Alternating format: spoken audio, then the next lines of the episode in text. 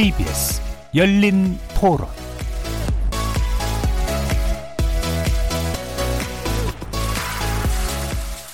안녕하십니까. KBS 열린 토론 정준희입니다.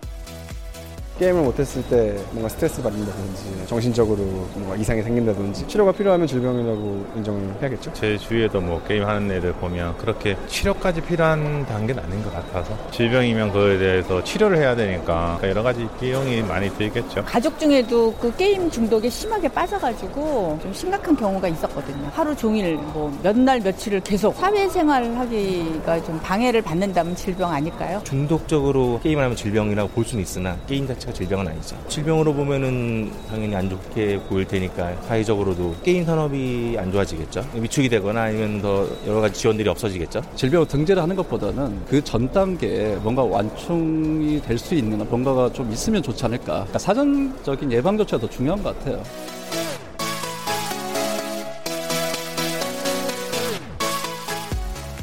거리에서 만나본 시민들의 의견 어떻게 들으셨나요?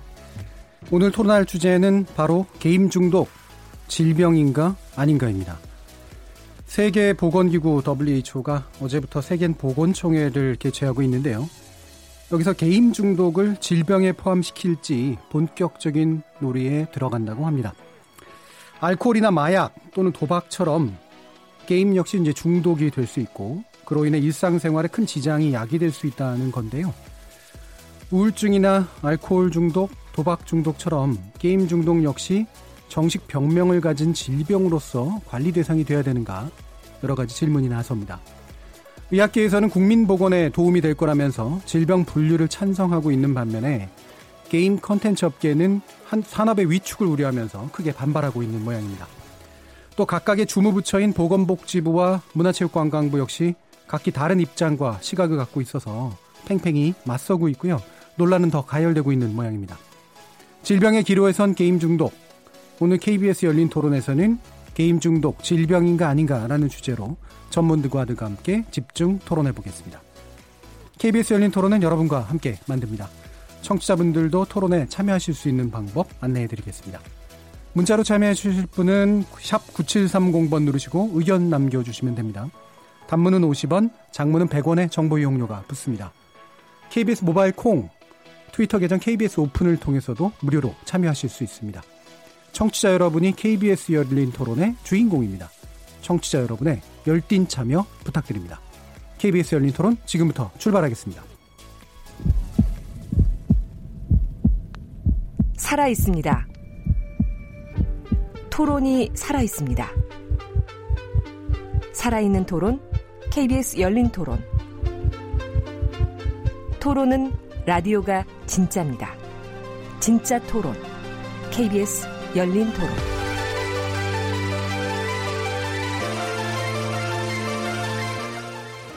먼저 오늘 함께 해주실 분들 소개하겠습니다. 보건복지부 산하 국립정신건강센터 정신건강사업과 조근호 과장님 나오셨습니다. 안녕하세요. 자, 그리고 문화체육관광부 게임 콘텐츠 산업과 박승범 과장 나오셨습니다. 안녕하세요. 심리학 박사시죠. 이용초 인터넷 중독 연구소 소장 나오셨습니다. 안녕하세요.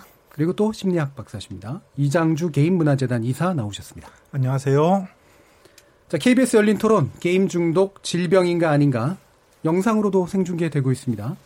유튜브에 들어가셔서 KBS 일라디오를 검색하시면 지금 바로 저희들이 토론하는 모습을 영상으로도 보실 수 있습니다. 오늘은 또 일라디오 수도권 계획 정파 관계로요. 새벽 1시에 재방송은 되지 않는데요. 대신 팟캐스트 청취는 언제나 가능합니다. 자, 이렇게 함께할 방법 안내해 드렸고요. 오늘 토론 주제 게임 중독 질병인가 아닌가 본격적으로 시작해 보겠습니다. KBS 열린 토론. 자, 토론에 앞서서 이제 용어부터 몇 가지 좀 정리를 하고 가야 될 텐데요. 어, 우리가 흔히 게임 중독이라고 부르는 용어, 이 부분이 이제 정확한가라고 하는 측면도 있고, 중립, 충분히 중립적인 이제 표현인가라고 하는 것도 있을 것 같아요.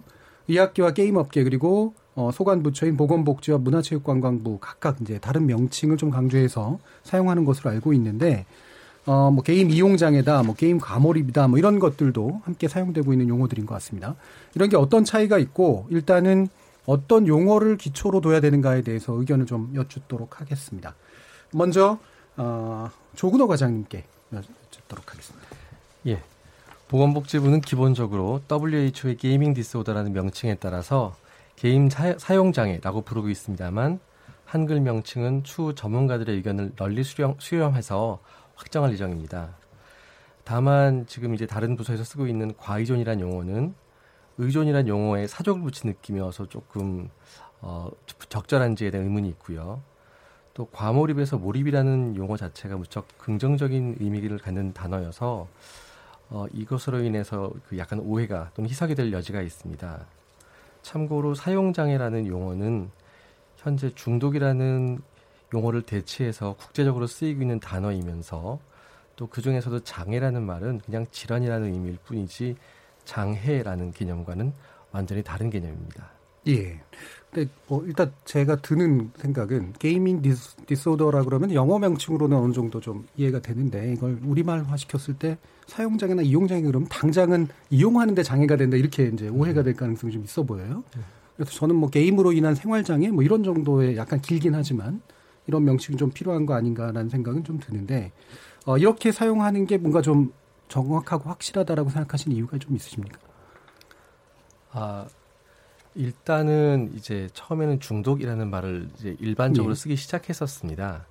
그런데 이제 중독이라는 말을 쓰는 데 있어서 어, 그 사람의 중독적인 성향 못지않게 행동 패턴까지도 음. 약간 변함이 있어서 행동 쪽. 예, 그래서 음. 행, 행동 패턴을 설명하기 위해서 그- 그리고 이제 이게 그 물질 사용 장애에서 그러니까 알코올 중독에 있어서도 옛날에는 알코올 중독이라고 부르던 명칭을 지금은 그냥 알코올 사용 장애라는 명칭으로 예. 붙이고 있거든요. 그래서 어, 동일한 중독의 개념이 다른 의미를 부과해서 순화되는 개념으로 사용 장애를 쓰고 있기 때문에 음. 현재로서는 일차적인 명칭으로 저희가 지금 어, 생각하고 있지만 아까 말씀드린 것처럼 음. 확정한 것은 아니고요.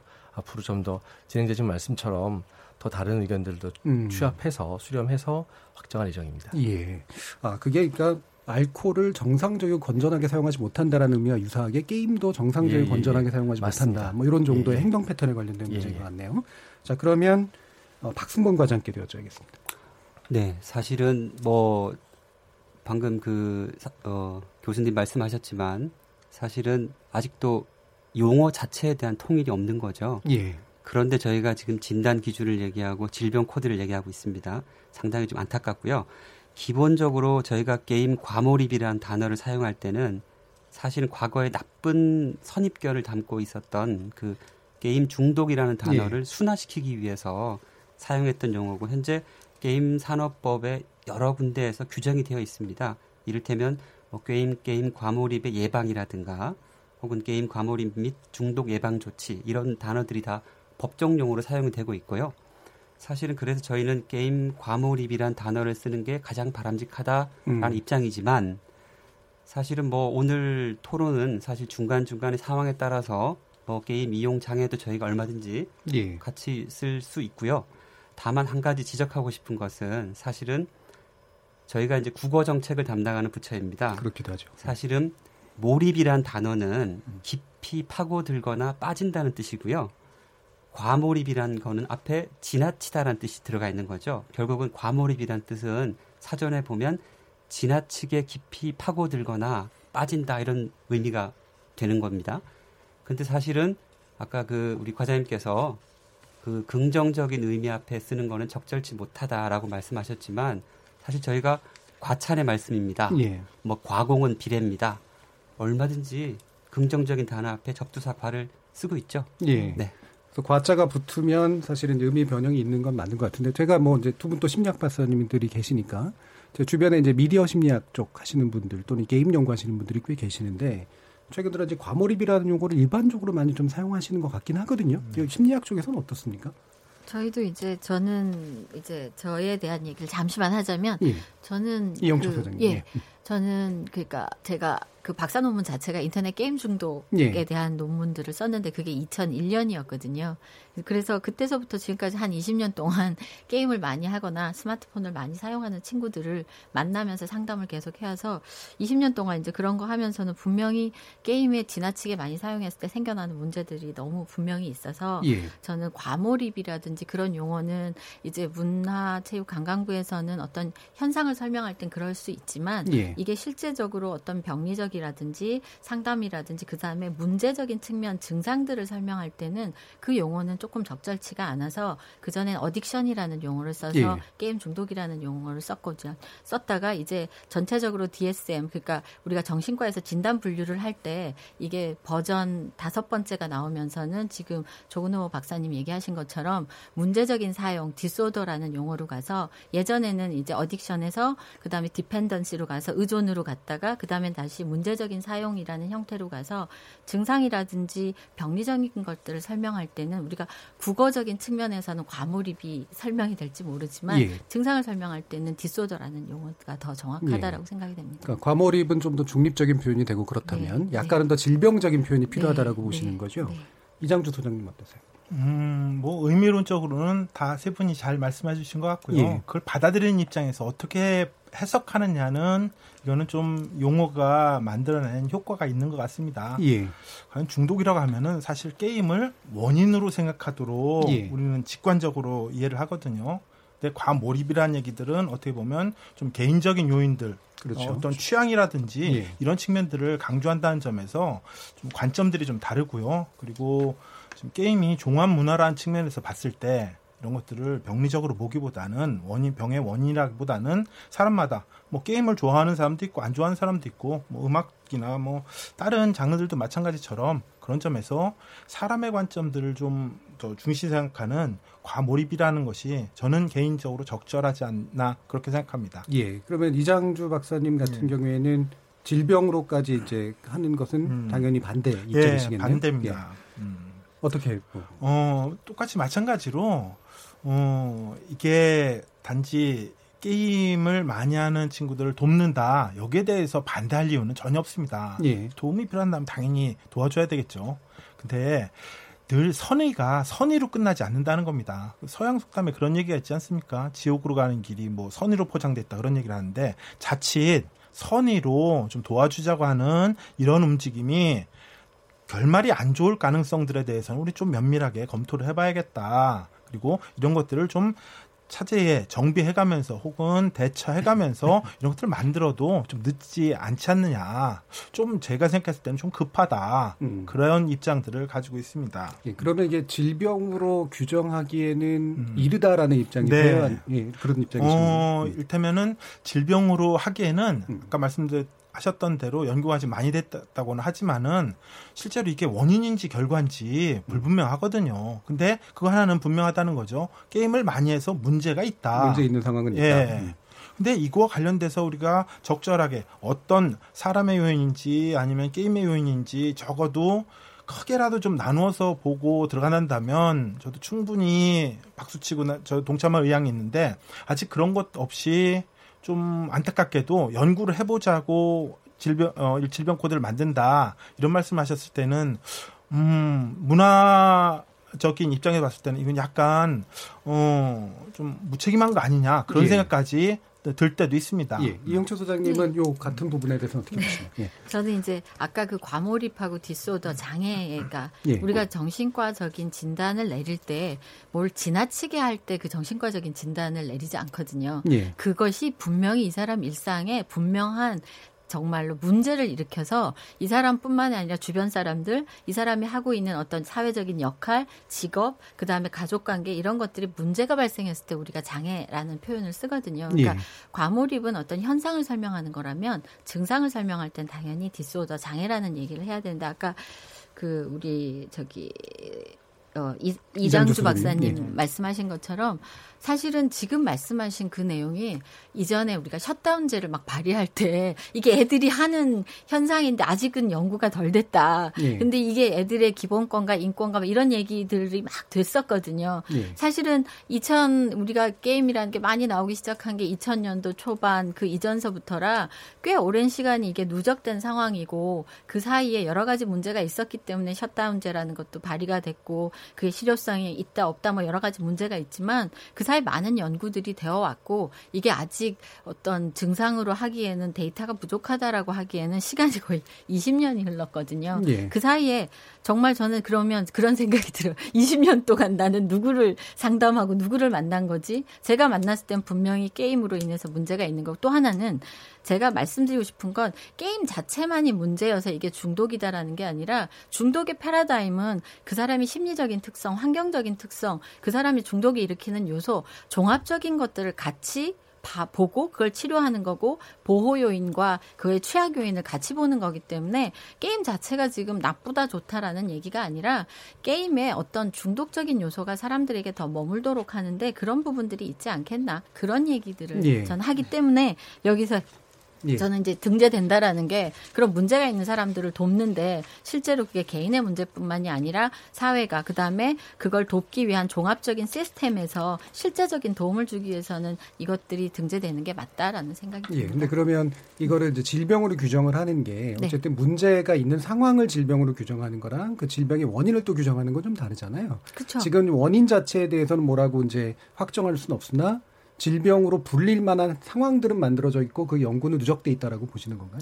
그러니까 그 원인이라는 게 게임 때문이라고 본 그거는 우리가 알코올 중독일 때도 알코올 자체만 이 사람한테 끊게 한다고 그게 치료가 되는 게 아니거든요. 예. 그 사람의 가족 관계라든지 그 사람의 다른 심리적인 측면이라든지 이런 것들 우리가 치료할 때 다 봐야 되기 때문에 게임이라는 것이 여러 가지 상황이 있을 때 그런 현상을 일으킬 수 있는 여지가 있다라는 걸로 해석을 해야 되는 게 더 정확할 거라고 생각이 알겠습니다. 됩니다. 예, 박승근 과장님. 예. 예, 혹시 토론 이후에 셧다운제에 대해서 네, 다시 그것도 얘기할 후반부에 좀. 다 있죠. 예. 제가 셧다운제 얘기할 게 예. 많으니까요. 예, 예. 사실은 우리 저기 이, 이영초 네. 박사님 그 말씀을 듣고 어, 지난번부터 제가 계속 가져왔던 의문인데요. 저희가 이제 게임 이용 장애라는 표현을 사용하시는데 좋습니다. 뭐 WHO에서 쓰는 걸 저희가 그대로 번역한 표현이니까 오늘 토론에서는 그 표현도 뭐 문제 없습니다만 다만 이제 게임 이용 장애를 얘기할 때 마치 게임에 대해서는 가치 중립적인 것처럼 말씀을 하시거든요. 그렇죠?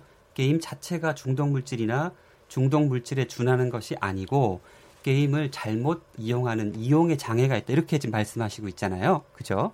근데 사실은 우리가 제가 알기로 우리 질병 코드에 이용 장애가 있는 병은 갬블링이라고 알고 있습니다. 도박? 확인을 예. 확인을 했고요. 결국은 아무리 부인을 해도 결국은 게임을 도박과 같은 수준으로 보고 있는 거죠. 만약에 게임 이용 장애를 말씀하실 때 게임이 가치 중립적이다라고 만약에 말씀을 하신다면 사실은 우리가 흔히 얘기하는 뭐 쇼핑 중독이라든가 낚시 중독이라든가 심지어 뭐 공부 중독이라든가 우스갯소리지만 더 나가면 사람들한테 가장 많은 상처를 입히고 문제가 되는 게 칼이죠. 사실 그러면 칼 이용 장애, 뭐 영어로 knifing disorder를 만드셔야죠. 결국은 게임 이용 장애라는 말씀을 하실 때는 게임에 대해서는 부인하시지만 결국은 부정적인 인식을 당연히 내포하고 있다라고 말씀드릴 그수 있습니다. 부분은 제가 좀 더 이제 뒤에서 얘기를 하고, 그러니까 그 아마 게임의 중독적 요소를 네. 분명 지적은 하시는 네. 것 같아요. 예, 근데 그게 도박 일반은 부정적이지만 게임 일반이 부정적이다라고까지 얘기는 안 하시는 것 같고요. 일단은 이제 질병으로 만약에 분류한다 그러면 이게 어떤 의미인지는 먼저 좀 얘기를 해야 될 것 같아요. 조근호 과장님이 좀 설명해 주시겠어요? 예, 알겠습니다. 조금 더 할 말도 있지만 그냥 예. 바로 이어서 사실은 원래 처음에 듣고 싶은 말이 있었는데 처음에 다 얘기가 됩니다. 예, 알겠습니다. 차근차근 풀어가야 돼요. 예. 사실은 오늘도 지금 이제 오늘 토론의 주제가 그렇지 않습니까? 게임 질병, 질, 중독, 질병인가 아닌가? 음. 사실은 질병인가 아닌가를 따지겠다고 하는 거거든요. 예. 근데 질병인가 아닌가 따지는 거하고 이게 사회 문제인가 아닌가? 이게 어떤 사회적인 다른 어떤 폐해를 주는 것인가 아닌가? 그런 문제가 다른 문제거든요. 사실은 질병인가 아닌가의 영역은 이렇게 토론을 우리끼리 하거나 또는 뭐 여론조사를 하거나 이제 그런 부분은 분명히 아닙니다. 그렇죠. 사실은. 전문적 영역이죠. 예, 아주 전문적인 영역이고 네. 왜냐하면 진단이라는 과정은 임상가 의사들 입장에서도 무척 신중해야 할 수밖에 없는 네. 부분이고 더욱이 정신과적인 진단은 이제 우리나라에서 어쩔 수 없이 사실은 일종의 낙인 같은 것들이 있기 음. 때문에 정신과 의사 입장에서도 어떤 진단을 붙일 때 이제 많이 부담스럽습니다. 사실은 그런 진단 과정을 더욱에 만든다는 것은 세계보건기구 입장에서도 무척 부담스러운 일이고 그런 것들을 나름대로 근거를 가지고 만드는 거거든요. 예. 진단 기준은 기본적으로 어떤 것들이냐면 환자의 질환에 대해서 의료인들끼리 나누는 표준 언어입니다. 그냥 진단 기준이라는 건. 그래서 그 언어를 토대로 해서 질병의 유병률을 따지고 위험 요인을 분석하고 치료 요인을 치료 개발 기술을 개발하고 그 효과를 검증하고 이제 그런 용도로 쓰는 언어거든요. 근데 그런 언어가 서로 통일되어 있지 못하면 혼선이 생기니까 세계 보건기구에서 나서서 그 용어를 동일한 의미로 사용하도록 지침을 정하고 있는 것일 예. 뿐입니다. 그리고 그것은 의학의 발전과 새로운 치료 기술의 개발에 따라서 진단 기준은 주기적으로 바꿔 나가는 거고요. 예. 그게 이번에 11번째 수정이 되는 겁니다. 이번에 진단 기준은 단순히 게임 중독이 전부 다는 진짜 아니고요. 그 기생충을 포함한 감염병부터 시작해서 각종 암들, 뭐 소화기계 질환, 근골격계 질환, 출산 등 이르기까지 인간이 겪는 모든 일을 총괄하는 진단 기준 이번에 재정비하는 것일 뿐이거든요. 그리고 거기에 이제 행위 중독이라고 하는 behavioral addiction이라는 분야, 분야에 있어서 도박과 게임이 추가된 상황입니다. 이번에 추가된 게임 중독에 대한 그러니까 게임 사용 장애에 대한 진단 기준은 게임에 대한 통제 기능 손상이 첫 번째고요. 다른 어떤 것보다 게임을 우선시하는 것이 두 번 째고 세 번째는 이런 부정적인 결과가 있음에도 게임을 중단하지 못하는 것 이렇게 세 가지로 나뉘고 있는데 정말 이번에 이제 제가 이거 조사하면서 다시 한 번 더 확인하면서 재밌었던 게 아주 우연히도 이 세 가지 기준이 우리나라 정보통 그 과학기술 정보통신부에서 하고 있는 과의존의 기준과 사실은 정확히 일치합니다. 사실. 예, 인터넷에 관련된 건가요? 그렇죠. 예. 인터넷 과의전 또는 게임 과의전의 정의하고 기본적으로 완전히 일치하고 사실은 무슨 뜻이냐면 중독적 성향을 갖고 있는 증상을 이렇게 구분하는 데 있어서는 다양한 영역에 있어 전문가들이 공통적인 생각을 가지고 있다 라고 정리할 수 있을 것 같습니다. 예. 그러면 이거를 이제 WHO나 이렇게 정신과 쪽에서 의학적으로 이제 질병으로 분류하는 나름의 이제 근거 같은 것이 이제 기존의 다른 것들하고 비교해서 있을 거 아닙니까? 그 부분은 좀 더 설명해 주시죠. 예, 근거는 뭐 이제 사실은 아까 이영초 박사님께서 잠깐 말씀을 하셨는데 그 미국 정신의학회에서는 좀 먼저 2013년에 Internet gaming disorder라는 진단 기준을 만들어서 이제 그것을 물론 이제 어, 정식 진단 기준에 들어가는 것이 아니라 잠정적인 기준으로 부록에 추가했었습니다.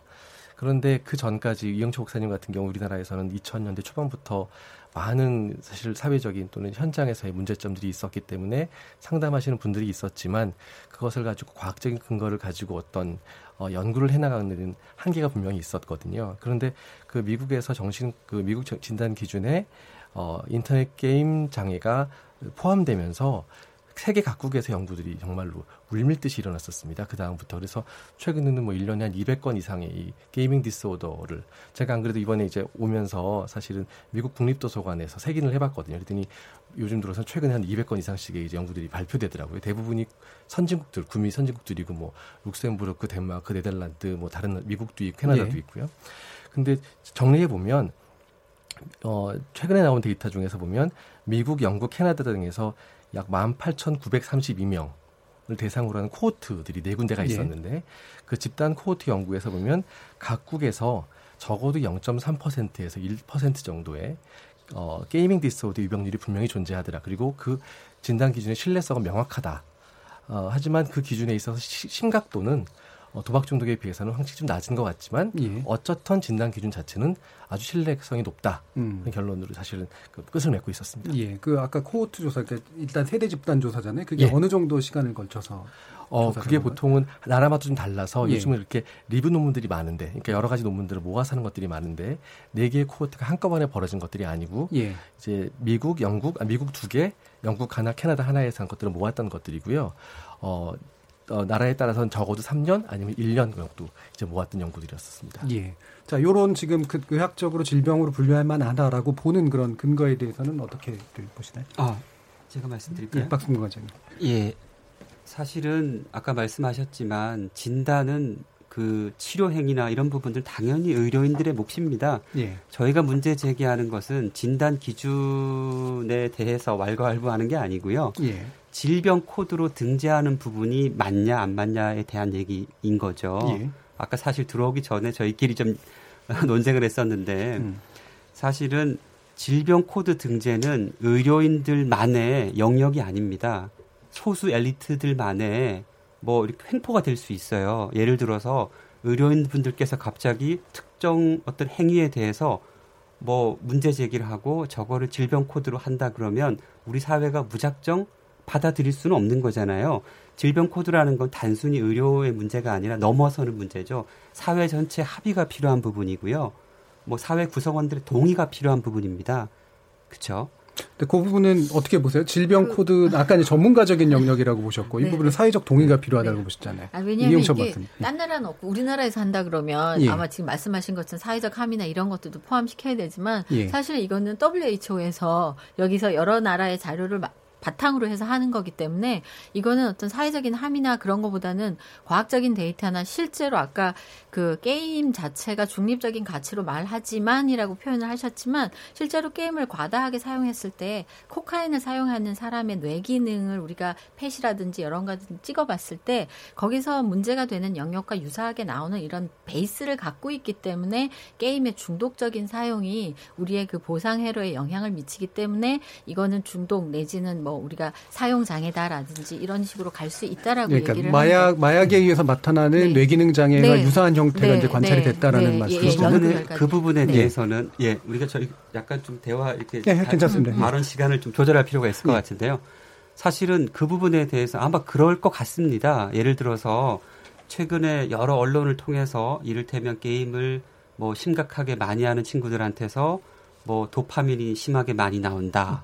알파파가 나왔다. 특히 아까 뇌의 특, 뭐 네. 특정 부위가 네. 빨갛게 된다거나 보상회로. 뭐 보상회로 얘기하셨는데 그럴 것 같아요. 저도 다만 중요한 거는 그 양의 문제 같습니다. 기본적으로 예를 들어서 제가 알고 있기로는 게임을 해도 도파민이 나오고 그 다음에 도박이나 다른 부분을 해도 도파민이 나오죠. 근데 양의 차이가 있는 거죠.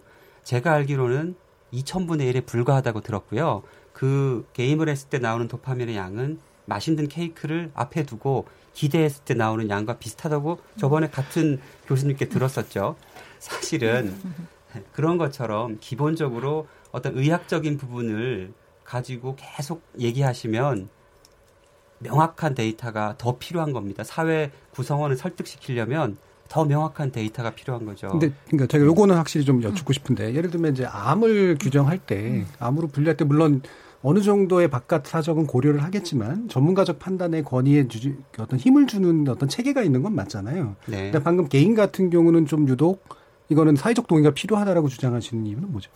그거는 암과 게임을 같은 선상에서 놓고 하는 건 말이 안 되죠. 예를 들어서 낚시에 대해서 여기 나오는 진단 기준에 다 부합한다는 여러 사람들의 비판, 냉소적인 비판이 있었지 않습니까? 사실은 진단 기준에 뭐 DSM에서 나오는 진단 기준이나 ICD에서 나오는 진단 기준이나 다 낚시가 그대로 적용된다는 거잖아요. 그런데 아무도 낚시에 대해서는 낚시 이용 장애를 얘기하지 않지 않습니까? 만약에 네. 이제 그렇다면 그거는 의료 집단이 전문적으로 잘못 판단한 게 되겠죠, 그러면. 제가 좀 더 말씀드리면요. 예.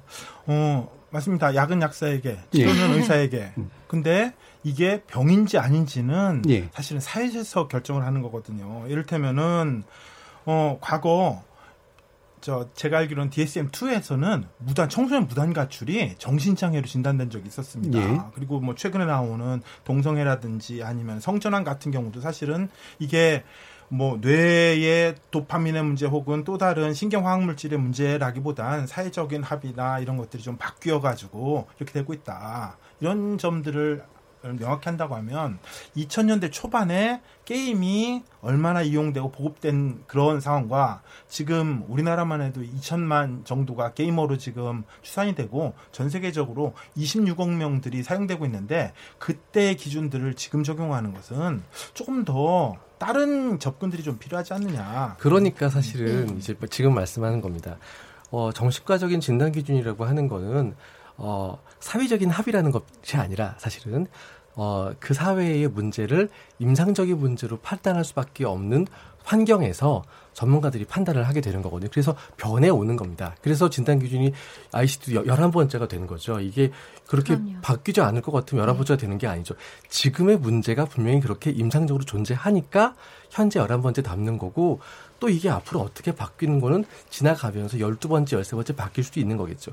조금 추가로 말씀을 드리자고 한다면 어 어, 이제 그 도파민 얘기도 하시고 되게 어려운 얘기긴 하지만 뇌 중독적인 성향 얘기도 좀 하셨는데 사실은 그게 바로 중독의 아주 커다란 특징 중의 하나라는 것은 이미 모든 중독을 하는 연구자들의 뇌과학자들의 기본적인 개념입니다. 그래서 양의 문제를 지금 예, 지목하시죠. 양의 좀 마찬가지입니다. 예. 이제 그 원래는 뭐 natural reward라고 해서 기본적인 사람이 살아가는데 동기가 되는 기본적인 것들인데 그게 있으니까 사람이 동기 있게 살아가는 거거든요. 예. 그런데 거기에 대해서 반복적으로 자극이 되거나 강력하게 자극이 되는 걸 이야기하는데 어떤 자극은 강력하고요. 예. 어떤 자극은 어 강력하지는 않아도 반복되면 또는 그 중에 일부 자극은 조금씩 더 강, 강력해서 예. 사실은 문제를 만들기도 합니다. 예. 무슨 말씀? 지난번에도 말씀을 나눴었는데 어떤 약물은 뭐 2,000배 높은 자극을 하는 것도 있지만 우리가 흔히 얘기하는 약물 중에 저강도의 약물 농, 그 도파민 노출로 훨씬 더 강력한 그 중독을 만들어 나가는 게 흡연입니다. 예. 흡연 도파민 강도가 무척 낮습니다. 하지만 흡연을 하는 사람은 매일매일 흡연을 한갑 가까이 한다면 그 노출은 엄청난 빈도로 하는 거거든요. 게임도 마찬가지입니다. 게임도 우리나라에 지금 인터넷 과몰입 게임 조사를 했을 때 결과를 보면 중학생, 고등학생들의 적어도 17, 8%의 화- 그 학생들은 하루에 4시간 이상의 게임을 하거든요. 근데 이제 그분들이 사실 그 친구들이 전부 다 게임 과몰 입군으로 분류되지는 않는데요. 예. 어쨌든 간에 그렇게 4시간 이상의 게임을 매일매일 저강도의 도파민으로 노출이 됐을 때 그 중에 일부는 거기에 취약한 사람들이 분명히 있는 거고 그러면 그것은 중독적인 어떤 성향을 띄어서 게임 사용장의 군으로 발전될 가능성이 있는 겁니다. 예. 예. 예, 예, 제가 좀 이렇게 말씀을 드리고 싶은 게 왜 그 친구들이 4시간 이상씩 할 수밖에 없을까? 저희가 조사해 보면은 게임이 가장 선호하는 활동이 아니거든요. 근데 사실 그거를 할 수밖에 없는 거는 우리나라 교육 환경이나 생활 환경을 보면 실제로 하고 놀만한 게 없습니다. 그러니까 애들이 어쩔 수 없이 하는 거고요. 그게 대략 어느 시간대냐면 참 안타깝게도 학원 갔다 뭐 하다 그러면은 딱 그게 심야 시간대 이렇게 된다는 거죠. 그러면 하루에 4시간 게임하는 거에 대해서 음. 자연스럽고 일반적이고 괜찮다는 뜻인가요? 어, 이거 관련돼서 이 판단을 이렇게 하는 것 자체가 과연 이게 민주사회에서 가능한 일이냐. 난 저는 취향이라고 보거든요. 요거를 좀 구분해서 봐야 될것 네. 같은데 예를 들면 실제로 아까도 계속 음. 나왔잖아요. 결과로서 게임과 연계된 이상 행동들이 나오는 음. 그래서 그걸 질병으로 보는 것과 그것을 일으키는 요인들로서 게임을 하나로만 놀 거냐 아니면 여러 개로 놀 거냐는 사실은 좀 구별해야 될 문제인 것 같거든요. 지금은 이제 사회적이고 좀 환경적인 요인을 네. 지금 강조하시는 네. 건데 그 사회적으로 환경적인 요인이 있다는 부분에 대해서는 아마 뭐 충분히 동의하실 네. 것 같아요. 네, 하지만 게임과 연계된 상당 이상 행동들을 게임이란 이름을 붙이는 게 맞느냐 아니냐의 문제일 것 같은데 그렇다면 음. 그 부분은 어떻게 보시는 거예요? 지금 그런 활동들이 다양하게 일어나고 있는데 이 중에 일부를 병리라고 만드는 순간 예. 다른 것까지 영향을 준다는 거죠. 예. 다른 그러니까 우리가 그 정상이라고 할 수 있는 취향이라고 할 수 있는 것들까지 똑같은 잣대로 그거를 들이대게 된다. 사실 이게 가장 우려스러운 측면들이고요. 이거는 제가 봤을 때는 그, 어, 그 질병 코드가 만들어졌을 때 그 단점이라고 하는 그 정말 빈대 잡자고 초과 삼간을 태우는 이런 우려가 이런 데서 발생할 수도 있다. 저는 그렇게 생각합니다. 제가 간단하게 말씀드리고 저기 박사님께 드릴게요. 사실은 어 약간 당혹스러운 게 아까 대화를 나누다가 갑자기 진단 기준과 질병 코드가 혼동돼서 사용되고 있어요.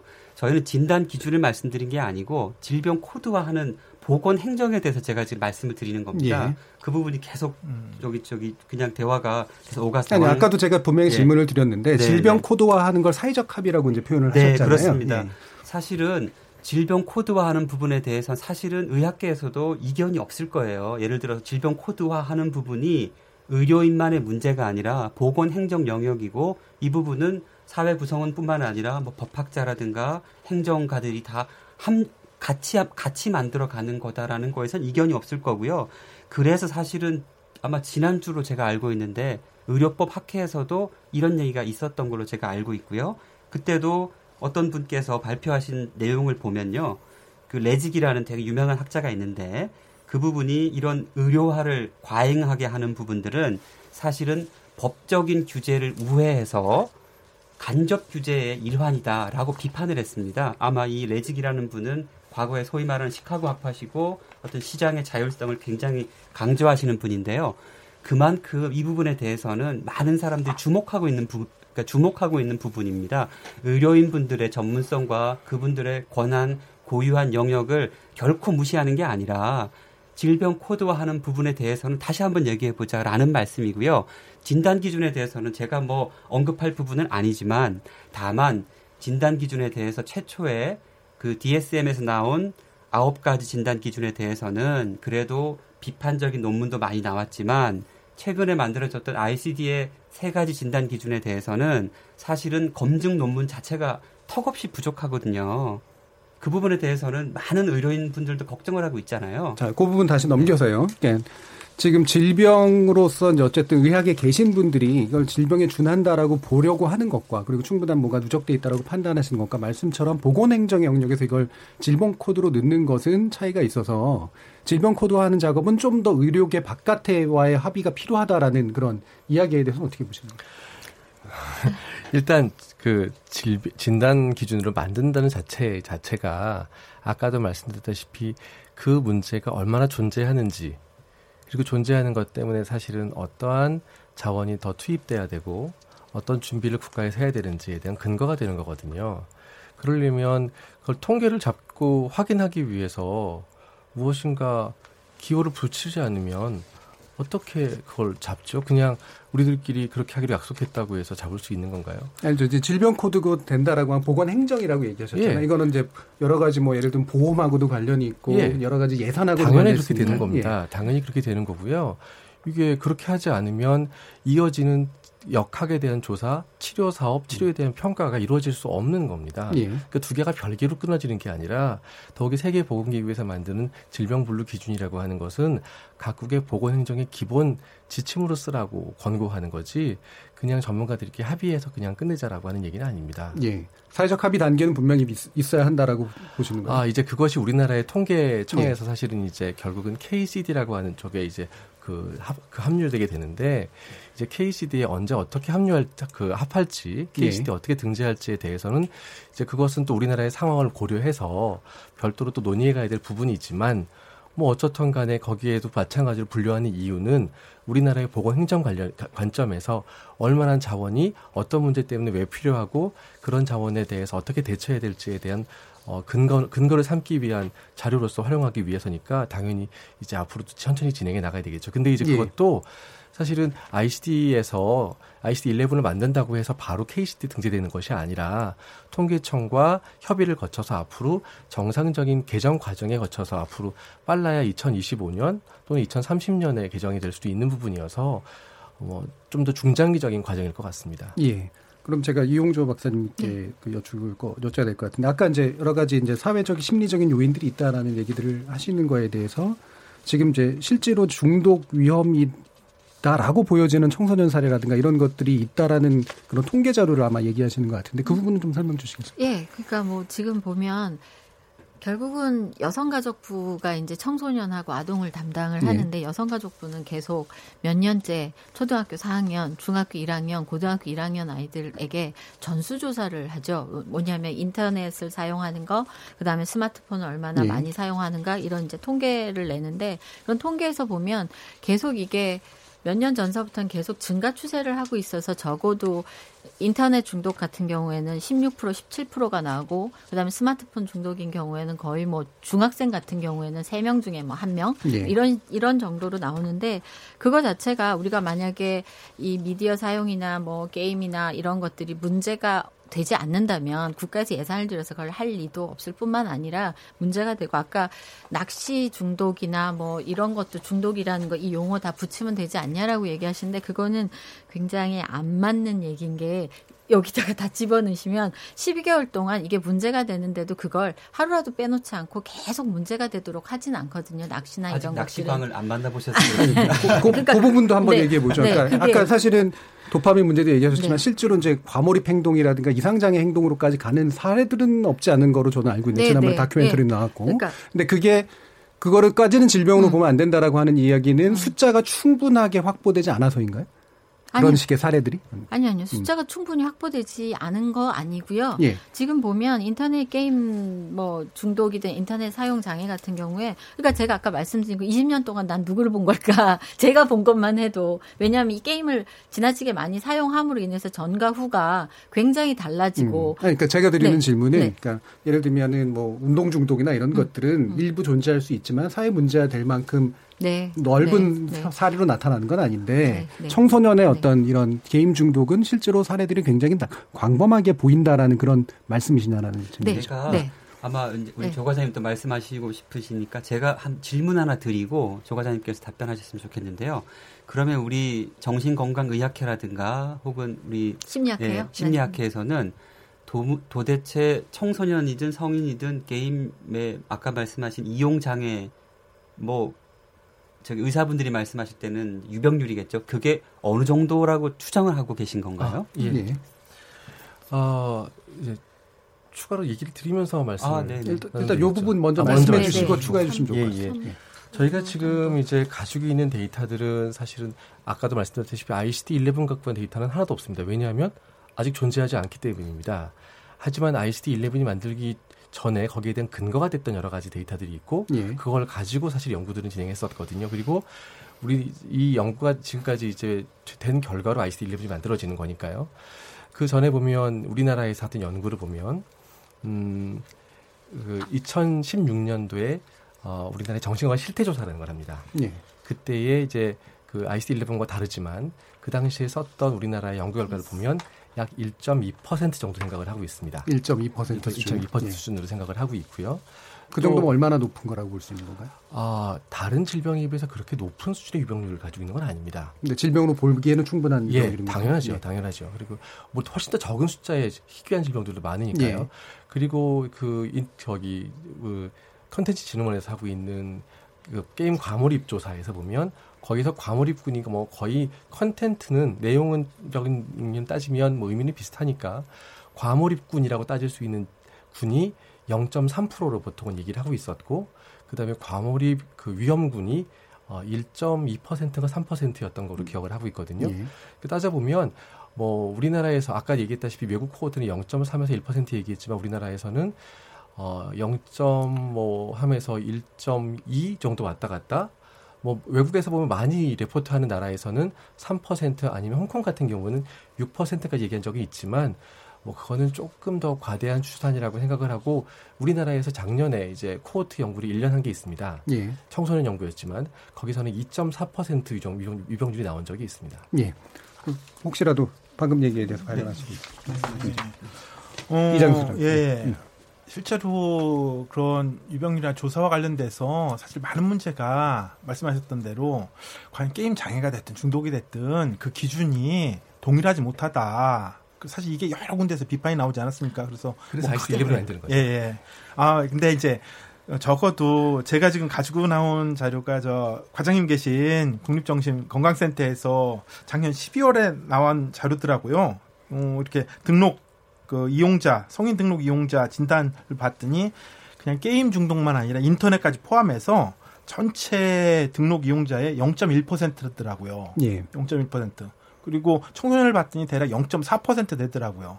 지금 이런 질병 코드가 만들어지지도 않고 했는데 실제로 이런 정도의 어 기록이란다면 과연 지금 이런 것들 다른 많은 심각한 문제들을 차치하고서라도 이걸 지금 달라붙어야 되나 하는 생각들이 좀 들고요. 거기에 대해서 잠깐, 잠깐 드릴 잠깐 잠깐 게 일단 예, 예, 마- 예. 나머지 말씀 더 듣고 예. 그- 끝나셨는 건가요? 아니요. 그 다음으로 좀 이렇게 생각해 볼 게, 과연 이게 이제 나타나면서 실제로 이게 문제다 그런 얘기를 했는데, 저는 아주 재밌게 보는 게, 청소년들 물질 남용과 관련된 기록을 아주 재밌게 보고 있어요. 거기 보니까 0.0이더라고요. 어디선가 한 명이 딱 나와가지고 없는데, 실제로 이거는 게임이 쫙 확산되면서 청소년이 썼던 뭐 뽀, 본드니 가스니 뭐 부탄 가스니 하는 이런 것들이 지금 사라지는 맥락들하고 같이 연결된다고 생각됩니다. 그런 점에서 이런 심각하고 정말 응급한 문제와 게임을 등치시키는 거는 이거는 좀 어, 본말이 전도된 거 아니냐 이런 생각들이 듭니다. 이에 대한 짧은 반론만 듣고 마무리하겠습니다. 아, 예. 제가 짧은 반론은 등록 정신 그 등록수라고 하는 건 저희 중독관리 통합 지원센터에 등록된 사람을 얘기하는 거고요. 사실은 게임 사용장에 대한 사업이 본격화되지 못했기 때문에 그런 거고 조금 더 사실 따져보면 아까 말씀드린 것처럼 0.3에서 한 1% 내외 정도는 추천하고 있습니다. 예, 알겠습니다. 지금 이제 계속 약간 챗바퀴 도는 측면들이 제가, 제가, 한 가지만 더 질문을 드리면 안 될까? 아까 아, 네, 지금 하, 지금 하지 마시고요. 후반부에서 하시면 좋을 것 같습니다. 왜냐하면 지금 이제 노론 논의가 제가 볼 땐 좀 약간 챗바퀴를 돌고 있어요. 왜냐하면 질병 코드화해야 좀 더 확실한 판단이 가능하다와 지금까지 질병 코드화하기에는 판단 자체의 근거가 불충분하다라는 계속해서 좀 맞물려서 돌아가는 부분이기 때문에 이건 어느 결정이 필요한 그런 사안인 것 같고요. 어, 이 부분에 이제 이걸 질병 코드화했을 때 나설 수 있는 문제라든가 그다음에 그 과정에서 우리가 좀 우려하거나 아니면 조심해야 될 바라든가 이런 부분들에 대해서는 후반부에서 좀 더 이야기를 나눠보도록 하겠습니다. 그러면 전반부 토론은 여기서 마치겠고요. 지금 여러분께서는 KBS 열린 토론과 함께하고 계십니다.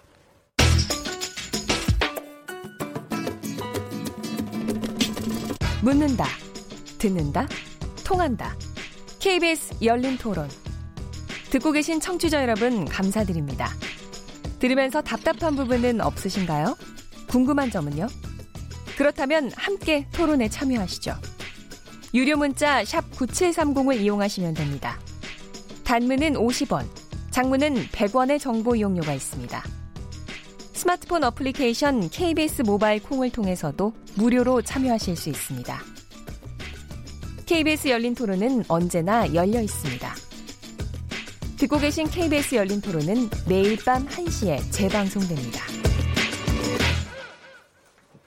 자, 그러면 지금부터 예, 토론이 진행되는 동안 청취자분들께서 보내주신 의견 들어보고 가겠는데요. 송아랑 문자캐스터. 안녕하십니까. 문자캐스터 송아랑입니다. 게임 중독, 질병인가 아닌가라는 주제로 청취자 여러분이 보내주신 문자 소개해드리겠습니다.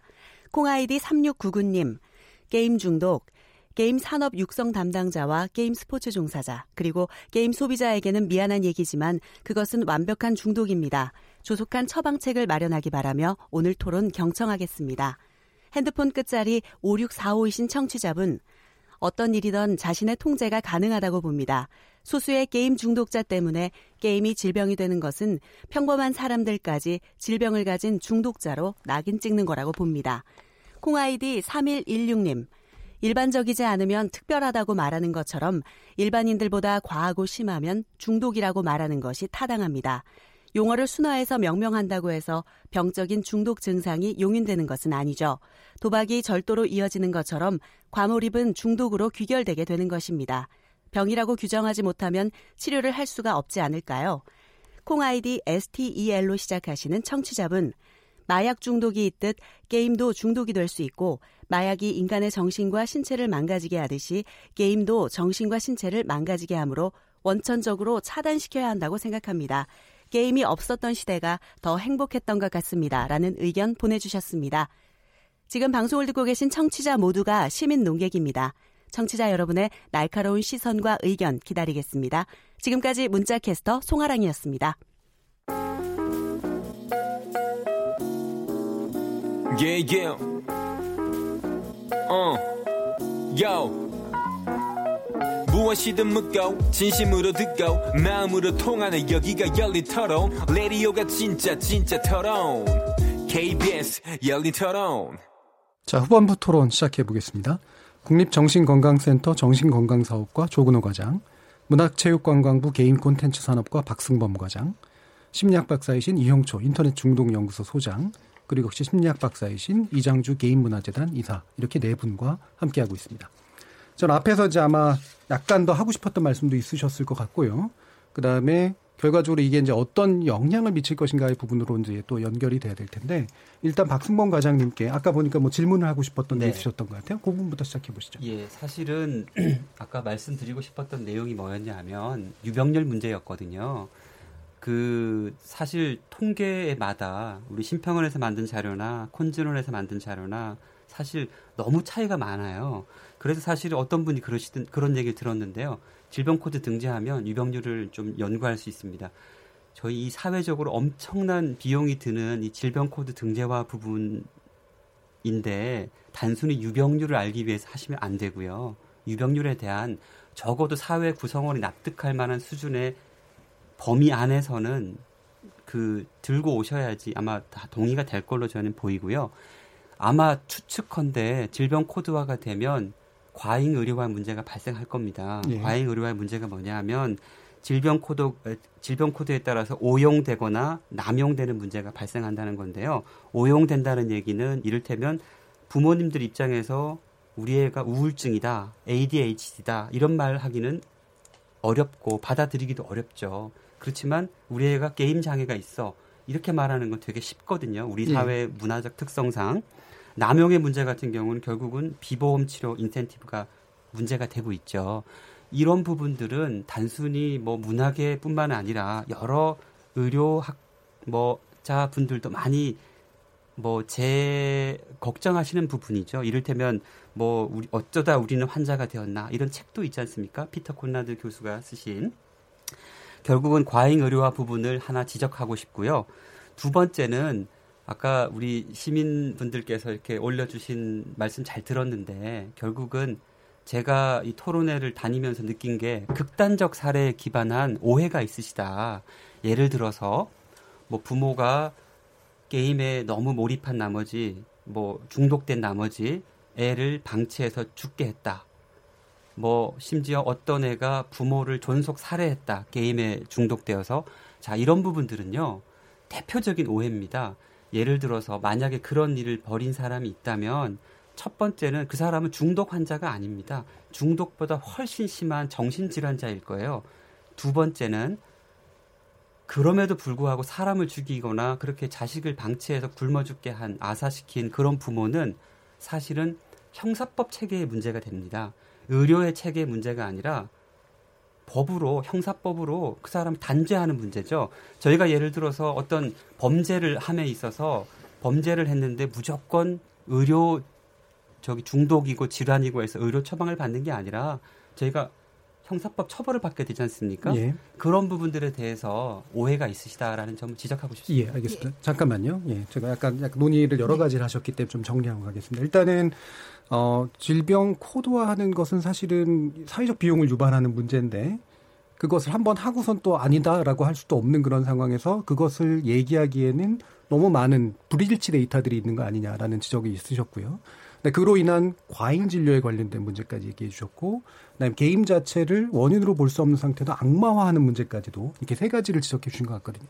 다 뭐 얘기하실 필요는 없겠지만 일단은 데이터 불일치 문제부터 해서 이게 지금 질병 코드화하기에 충분한 수준이냐라고 하는 다시 문제 제기해 주신 부분에 대해서 일단 저는 일단 그 질병, 그러니까 데이터 그 척도라는 게 일치하지 예. 않는다, 뭐 그런 것들이 이제 연구에서 많이 나오는데요. 예. 저 일단 우리나라 통계청에서 승인한 한국정보화진흥원에서 인터넷 중독 그다음에 스마트폰 중독 그러니까 과의존에 대한 통계 조사를 매번 발표를 해요. 우리나라 사람들 중에 얼마나 스마트폰을 많이 쓰냐, 인터넷 사용으로 인해서 얼마나 문제가 있느냐가 이게 한두 해가 아니라 거의 10년째 나오거든요. 그거는 통계청 승인이 됐다라는 건 그만큼 이런 현상에 대해서 일치하는 어떤 것들이 있어서 그 데이터를 가지고 발표한다라는 거고요. 예. 그다음에 두 번째는 그런데 이제 제가 죄송하지만 문화체육관광부에서 그 게임 그 과몰입 척도 거기 보면 굉장히 이 정보화진흥원에서 하는 그 척도랑은 굉장히 달라요. 베이스 자체가 다른 게 그 과몰입 척도에 보면 게임 선용에 대한 척도 내용과 게임 그 몰입 과몰입으로 인해서 생겨난 척도를 two by two로 해서 척도를 만들었기 때문에 척도 자체의 시작이 달라서 철학적인 베이스가 달라서 거기서 나온 결과라든지 이런 것들이 일치하기가 어려운 부분들이 있고요. 그다음 아까 의료의 과잉 진료라고 얘기하셨는데 아마 그 부분은 인터넷 정말 중독인 친구들을 본 적이 없으셔서 그럴 거예요. 이 친구들이 게임을 많이 하잖아요. 그리고 부모가 이걸 가지고 병원을 가자, 뭐 상담센터를 가자, 부모 맘대로 갈 수가 없어요. 이 친구 안 움직여요. 그래서 이걸 우리가 진단 준거를 한다 그래서 과잉 진료를 한다. 하기가 굉장히 어렵거든요. 중독인 사람들은 절대 움직이지 않고 그거에 대한 인식을 하는 게 어렵기 때문에 그래서 그런 부분들은 사실은 기후에 해당되는 부분들이다. 그건 실제로 그런 현상이 일어나기는 어려울 거다라는 생각이 듭니다. 지금 뭔가 보완해 주시고 싶으신 것 같은데 짧게만 부탁드리겠습니다. 아, 짧게 좀 어려운데. 그러면 길게 하면서 다음에나 발을 안 다른 시간에 다른 시간 조정해 주세요. 예. 무슨 말씀이냐면 어, 제가 이제 정신과 의사이기도 하니까요. 예. 정신과 의사의 진료를 보러 온다는 게 그렇게 간단한 문제가 아닙니다. 이게 아까도 잠깐 얘기 드렸다시피 어진간한 각오와 마음을 먹지 않으면 내 아이를 또는 우리 집 식구를 정신과 환자로 만들고 싶은 부모가 그렇게 많지 않거든요. 예. 그래서 그게 진단 기준이 생겼다고 해서 확 올라갈 것이냐? 절대로 그렇지 않은 게 몇 가지 다른 예를 보면 알 수 있는데 우리나라의 알코올 중독의 유병률이 6.2%입니다. 예. 근데 그 중에 병원에서 치료받는 비율은 8%거든요. 그 중에 8%요? 예. 예. 그 중에 그래서 결국은 전체 알코올 중독자 환자 중에서 0.5%만 병원에 옵니다. 예. 도박 중독을 얘기를 하면 도박 중독 유병률이 0.5%입니다. 우리나라에서 지금 예. 현재 알려져 있기로 0.5%의 환자 중에 병원에 1년에 오는 사람의 숫자가 1,100명입니다. 도박 중독은 훨씬 더 많은 빚을 가지고 있거든요. 뭐 예. 적게는 몇백만 원부터 많게는 몇 억까지 빚을 갖고 있는데도 병원에 가자고 가자고 해도 안 와서 결국 오는 사람이 1,100명에 불과합니다. 그리고 그 1,100명의 환자들이 그러면 엄청난 돈을 병원에다 갖다 주고 있느냐? 1인당 그러니까 평균 외래 진료비만 따지면 1인당 1년 동안 쓰는 평균 외래 진료비가 작년 통계로 28만 원입니다. 예.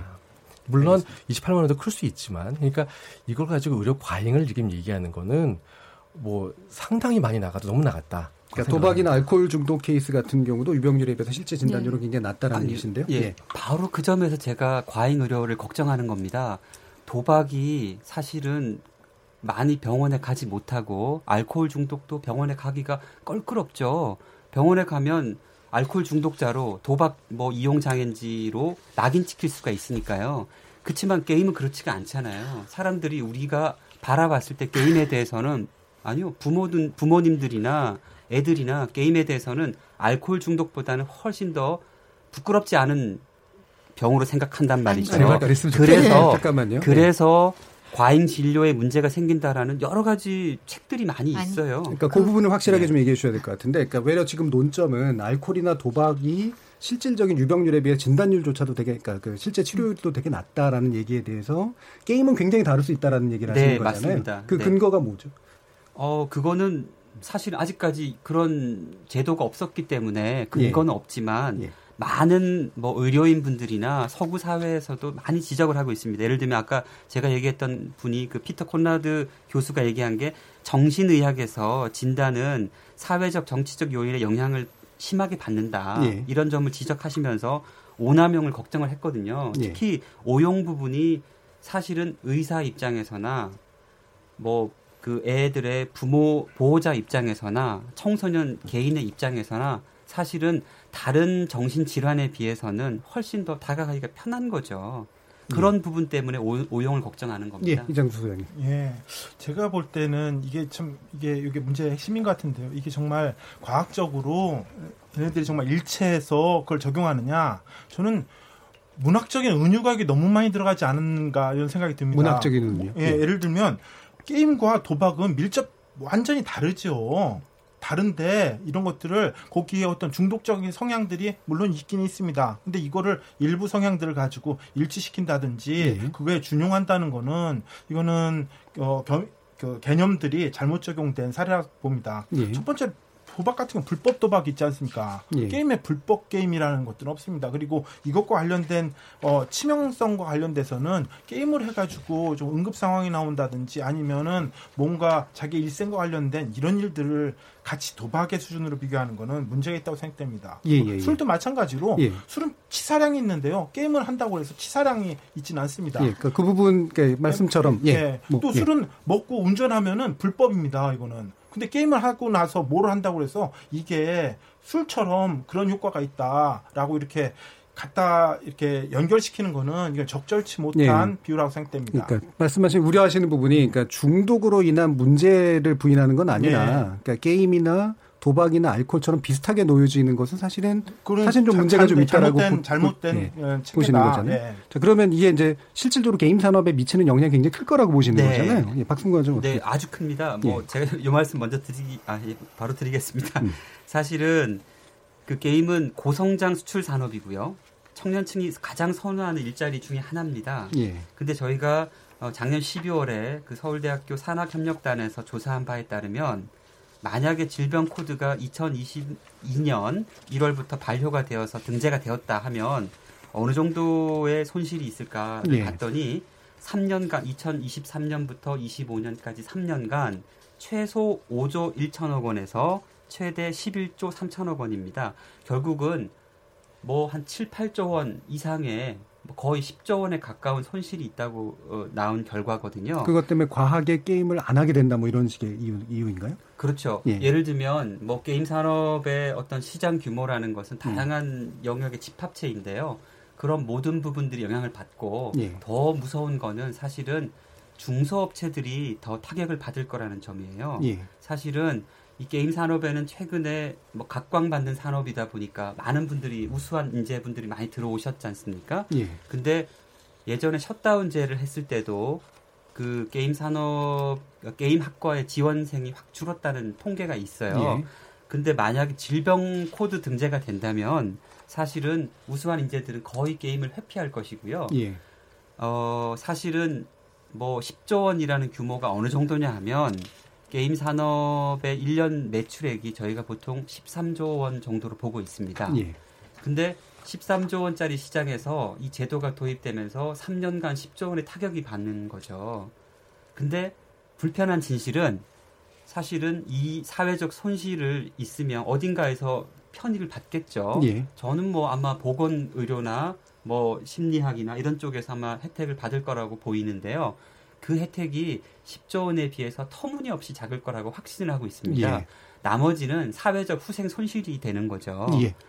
알겠습니다. 이 부분에 대해서 이용초 선생님 네. 뭐 셧다운제 얘기도 나오고 말씀드렸으니까요. 예. 그러니까 셧다운제 우리 생각해봐야 되는 게 그래서 산업에 미치는 게임 산업에 미치는 영향이 크다라고 말씀하셨는데 셧다운제는 분명한 건 16세 미만의 애들이 밤 12시서부터 아침 6시까지 게임을 못하게 하는 법안이었어요. 예. 근데 그것 때문에 산업계에 영향을 미쳤다는 얘기는 결국 청소년하고 그 아동들의 게임하는 것들을 우리가 어, 잠을 재우면서 수면권 때문에 했는데 그게 산업에 미쳤다는 얘기는 그러면은 그 애들이 게임을 해서 그러면 산업에 영향이 있었고 게임을 안 하니까 산업에 영향을 못 미친다 이런 얘기가 되기도 하고 또 하나는 아까 우리가 뭐 이게 만약에 코드가 등재가 되면 10조 이상의 손실이 생긴다라고 얘기를 하셨는데 2011년에 그 이해구 교수님 팀에서 한 인터넷 게임 과몰입에 따른 사회 경제적인 비용 그거 계산했을 때 5조 정도가 나왔었거든요. 근데 여기서 중요한 건 산업의 어떤 규모의 축소라든지 이런 것도 일자리 창출에 영향 미치는 것도 참 중요하지만 사실은 청소년이나 아동이나 그 개개인의 인생에 있어서 미치는 영향이 관업 산업의 어떤 축소라든지 이런 거에 미치는 영향하고 아, 비교가 될 물론입니다. 것인가라는 물론이죠. 부분들에 있어서는 예. 되게 중요하다고 생각하고요. 물론입니다. 그다음 또 하나는 이게 이제 막 이런 이쪽 산업계에 영향이 떨어졌을 때 다른 의료나 상담 쪽에 혜택이 돌아갈 거다. 저는 결코 그럴 거라고 생각하지 않고요. 중독 저 같은 경우에 하루에 이제 게임 중독 때문에 만약에 어머님이 20통에 전화를 한다면 정신과가 아니고 상담센터인데도 그 중에 실제로 자녀를 데리고 상담을 할 수 있는 경우는 한두 케이스밖에 안 돼요. 그 문제가 예. 안 돼서가 아니라 데리고 온다는 게 그만큼 예, 예. 어렵다라는 두 분. 중에 한 분께 예, 예. 이장 어, 일단 셔, 셔, 셧다운과 관련돼서는 좀 오해를 하시는 게 그거 가지고 매출이 늘어나는 게 아니라 셧다운제 때문에 추가적인 시스템이라든지 있다는 거죠. 아니, 예. 시스템이나 이런 예. 것들 갖춰야 됩니다. 그러니까 조그만 회사들이 겨우겨우 만들어내는데 그거를 추가하는데 몇 억이 들어갑니다. 그럼 어떻게 보면은 그것 자체가 허들이 된다는 얘기죠. 그리고 그걸로 인해서 이런 저런 것들이 받기 어려워가지고 오히려 성인 게임으로 만들려고 하는 이상한 왜곡 현상들이 일어나고 있다. 이런 점들이 고려가 되고 있지 못하고요. 두 번째는 예, 셧다운 관련해서 저희 집 얘긴데요. 저희 막내가 지금 중학교 1학년입니다. 네. 예, 중학교 1학년인데 얘가 오버워치라는 게임을 네. 열심히 해요. 근데 얘, 얘하고 여름에 집안일 때문에 해, 해가지고 왔는데 막 11시가 넘었어요. 그러면서 그때 시계를 못 봤는데 게임 좀 하고 해야지 그래서 그럼 그래 하고라 하는데 시작하자마자 끊어지는 거예요. 과연 그랬을 때 이 부모의 가정에서 아이들을 양육하고 하는 이런 자율성들이 이게 전체주의 국가도 아니고 이게 일방적으로 끊고 말고 해서 이거는 부모의 권리들을 침해하는 이런 과도한 예. 규제가 아닌가. 그건 이러한 이런 것들까지 고려되지 않고 그냥 일방적으로 하는 게 지금 맞는 건가? 그럴 때 대해서 아빠의 알겠습니다. 잠깐만. 예. 네, 끊으시고요. 예. 네, 너무 중독되신 것 같습니다. 자, 지금 이제 1분씩 정도뿐 시간을 못 드리기 아, 때문에요. 네. 예, 아마 충분히 하고 싶으신 말을 하지는 못할 텐데 아마도 지금 이제 박승범 과장님께부터 여쭙을 텐데 게임에 어떤 안 좋은 영향을 미치지 않으면서 산업에 안 좋은 영향을 미치지 않으면서도 게임에 대한 우려를 있는 뭔가 대안이나 방법은 뭘까? 이런 질문부터 먼저 드리겠습니다. 네. 셧다운에 대해서 제가 10초만 말씀드리고요. 사실은 저희 간의 가장 큰 간극이 셧다운에 있습니다. 근데 사실은 셧다운 제도가 도입되고 나서 16세 미만의 게임 이용 시간이 16분에서 20분만 감소되었다는 통계가 있고요. 이건 뭐 다뭐 누구나 확인할 수 있는 통계일 겁니다. 왜냐하면 여성가족부에서 만든 통계거든요. 근데 10시, 그러니까 0시 이후에 게임 이용하는 청소년 비율이 60%가 줄었다고 했는데요. 그 60%는 0.5%에서 0.2%로 줄은 걸 가지고 얘기하신 거예요. 사실은 정말 너무 안타까운 안타까운 사실이죠. 뭐 이 정도로만 네. 셧다운 말씀드리고 사실은 어 저희 문체부 입장에서도 게임에 대해서 가장 중요한 정책은 게임의 가치를 제고하고 건전한 게임 문화를 조성하고 게임에 대한 인식을 제고하는 게 저희 네. 정책 목표의 1순위입니다. 그 다음이 규제 합리화라든가 뭐 중소기업을 지원하고 해외 진출을 지원하는 부분이 되겠죠. 그래서 사실은 저희가 건전 게임 문화 조성하기 위한 예산도 계속 늘리고 있고요. 다양한 사업들을 준비하고 있습니다. 사실은 질병 코드화 하지 않고 먼저 이런 정책들을 충분히 해볼 기회가 있었으면 좋겠고요. 예를 들면 저희가 초중 어, 초중 학생이라든가 보호자 또 교사 선생님들 대상으로 게임 literacy 교육이죠. 올바른 게임 이용 관련 다양한 사업들을 여러 기관에서 하고 있고요.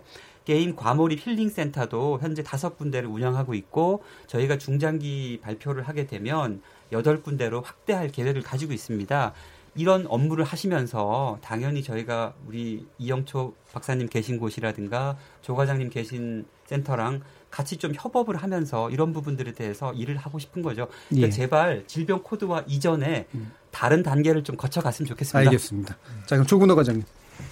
예, 저도 사실은 그런 생각을 합니다. 이게 오늘 게임 오늘, 오늘 토론의 주제는 이게 진, 질병 코드화 해야 되느냐 말아야 되는 얘기를 하, 하는 자리로 만들어졌지만 사실은 저는 이 게임에 대해서 분명히 어쩌면 박 과장님과 비슷한 형- 그 공통점이 있는 게 게임 자체가 나쁘다고 생각하지 네. 않고요.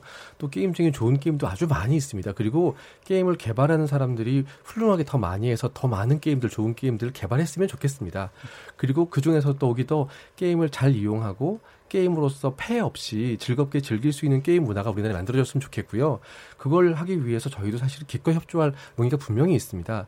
사실 음주만 해도 우리나라에서 건전 음주 프로젝트를 하고 있고 또 음주 폐해를 없이 음주 문화를 어떻게 우리 사회에서 바꿀 것이냐의 노력을 어, 저희 정신건강 정책과 복지부에 그리고 저희 M센터 그리고 많은 중독관리 통합지원센터도 하고 있거든요. 예. 그런 비슷하게 게임도 할 수 있다고 생각을 하고요. 예. 그런 토론에 앞으로 더 주제가 음, 그 집중했으면 좋겠지 이렇게 예. 진단을 내릴 것이냐 말 것이냐 코드를 할 것이냐 말 알겠습니다. 것이냐 그거는 좀 다른 문제인 것 같습니다. 알겠습니다. 뭐 비슷한 말씀이 그래도 된 것 같습니다. 이영초 사장님 30초 예. 드리겠습니다. 네. 저희는 그러니까 저도 게임을 뭐뭐 이게 나쁘다 좋다는 그 평가를 하지 않습니다. 단지 게임이 어떤 산업화하고 이윤을 창출하기 위해서 중독적인 요소인 예를 들어서 사행성 어떤 거라든지 그러니까 확률형 아이템을 사용한다라든지 아니면 어떤 선정성이라든지 지나친 공격성이라든지 예. 이런 것들이 사람들로 하여금 더 거기에 빠져들게 하는 것들이 게- 어, 그 산업의 이익 창출이라는 부분들에 있어서 적어도 아동 청소년에 있어서 윤리적인 측면은 어떤가 이런 부분들에 대해서 조금 더 고민을 하시고 함께 풀어나가면 좋지 예, 않겠나 싶습니다. 네. 이장주 소장님 마지막. 네. 기업의 어떤 윤리적 문제가 정말 정말 어떤 질병 코드까지 들어와야 되는지에 대해서는 좀 심각하게 좀 생각해 볼 필요가 있을 것 같고요. 또 제가 좀 드리고 싶은 말씀은 마지막으로 이제 게임은 4차 산업혁명의 이제 재료가 되고 있다는 겁니다. 드라마와 게임이 같이 합쳐지고 있고요. BTS 월드라는 게임이 나오는데 이거는 지금 BTS와 게임들, 팬들과 게임 활동들이 구분되지 않습니다. 그 외에 뭐 다양한 스트리머들이 지금 세계 유명 인사들이 되고 있는데요. 자칫 이런 것들이 미래 유망한 인재들을 자칫 환자로 우리가 오인할 수 있는 이 가능성과 관련돼서 예. 명확한 기준들이 설정과 연구들이 한 다음에 하더라도 늦지 예, 않는다. 이렇게 오늘 네 분께 감사드리고요. 저는 내일 저녁 7시 20분에 다시 찾아뵙겠습니다. 지금까지 KBS 열린 토론 정준이었습니다.